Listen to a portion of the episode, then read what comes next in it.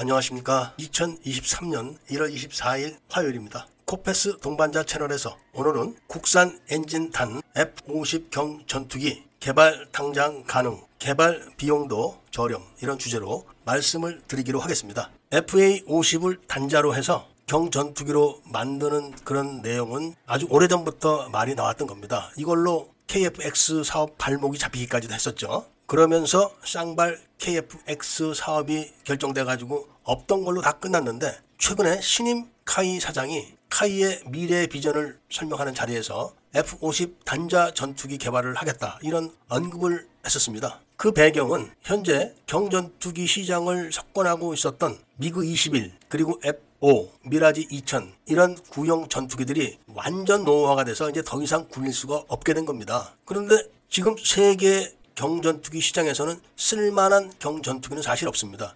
FA50도 사실은 훈련기를 개량을 한 거지 전용 경전투기는 아닙니다. 현재 유일하게 이거다 하고 내놨던 게 바로 중국에서 개발했던 JF-17 전투기였었는데 이게 이번에 미얀마에서 그냥 못 쓰는 전투기로 다 까발려진 겁니다. 그래서 이것도 이제 끝난 겁니다. 이렇다 보니까 아직까지는 전투기 선진 국가에서 경전투기를 내놓을 만한 모델이 없습니다. 이런 배경 속에서 최근에 한국서 현재 스텔스 무인 전투기에 장착하기 위해서 개발하는 5,500파운드급 터보팬 제트 엔진이 핵심 부품들 개발이 다 완성됐다는 겁니다. 터보팬 제트 엔진은 터보 제트 엔진보다 한 단계 더 진보한 그런 엔진입니다. 핵심 부품들이 다 완성됐기 때문에 이거를 결합을 해서 시험을 하는 과정이 남았겠죠. 그리고 개발이 끝나도 또 인증을 한다든지 기준 시간에 대한 엔진 시험을 계속 해야 되는 그런 단계는 남았습니다. 그렇지만 순수한 5,500파운드급 국산 제트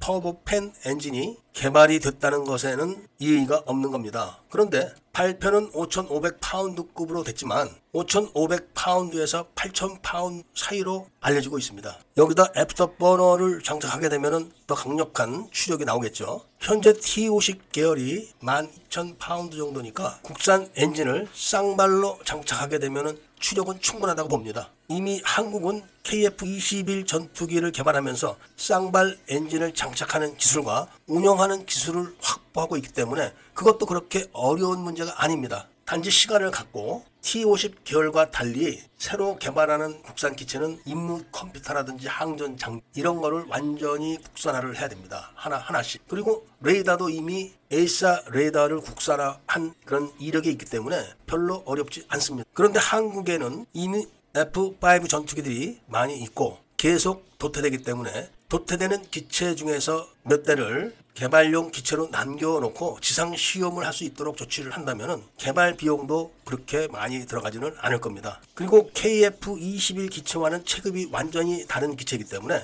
KF-21 수출에는 전혀 지장이 없습니다. 오히려 KF-21을 도입하기가 버거운 이런 나라들이 선호를 할 수가 있죠. 당연히 시계외 교전 능력만 부여를 해 놓는다면은 오히려 선진국들도 초계 임무에는 경비가 많이 소요되지 않는 이런 전투기를 더 소요를 제기할 겁니다. 상시 초계를 한다고 해도 비용이 얼마 들어가지 않습니다. 그리고 긴급 대응을 할 수 있는 시계외 교전 능력이 있기 때문에 그 시간에 본격적인 high class나 middle class 기체들이 올라오면 되는 거죠. 무장도 이미 FA50에서 충분히 운용했던 이런 이력이 있고 또 새롭게 KF-21 전용으로 개발하면서 FA-50에 맞추는 그런 무장들이 있기 때문에 국산 무장으로도 충분히 운영을 할 수 있기 때문에 경쟁력이 굉장히 높을 겁니다. 엔진도 국산, 무장도 국산, 기체도 국산, 모든 부품들이 국산화가 된다면 가격 경쟁에서는 중국도 따라오질 못하게 될 겁니다. 현재 한국 방산 시장 타도를 목표로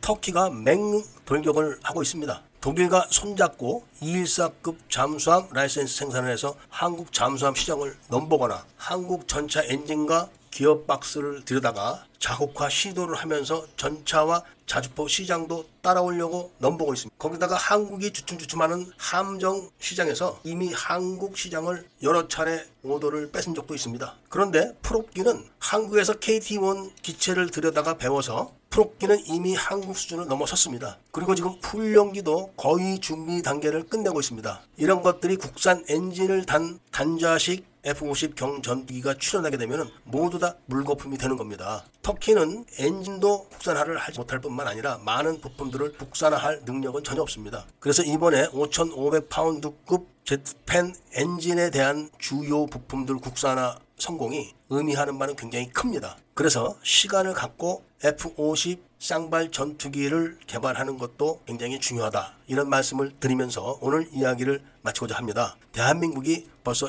이렇게 성장한 나라입니다. 애국 시민들과 밀매분들께서는 구독을 꼭 해주시고 좋아요와 알림 설정을 부탁드리면서 이야기를 들어주신 데 대해서 감사드립니다.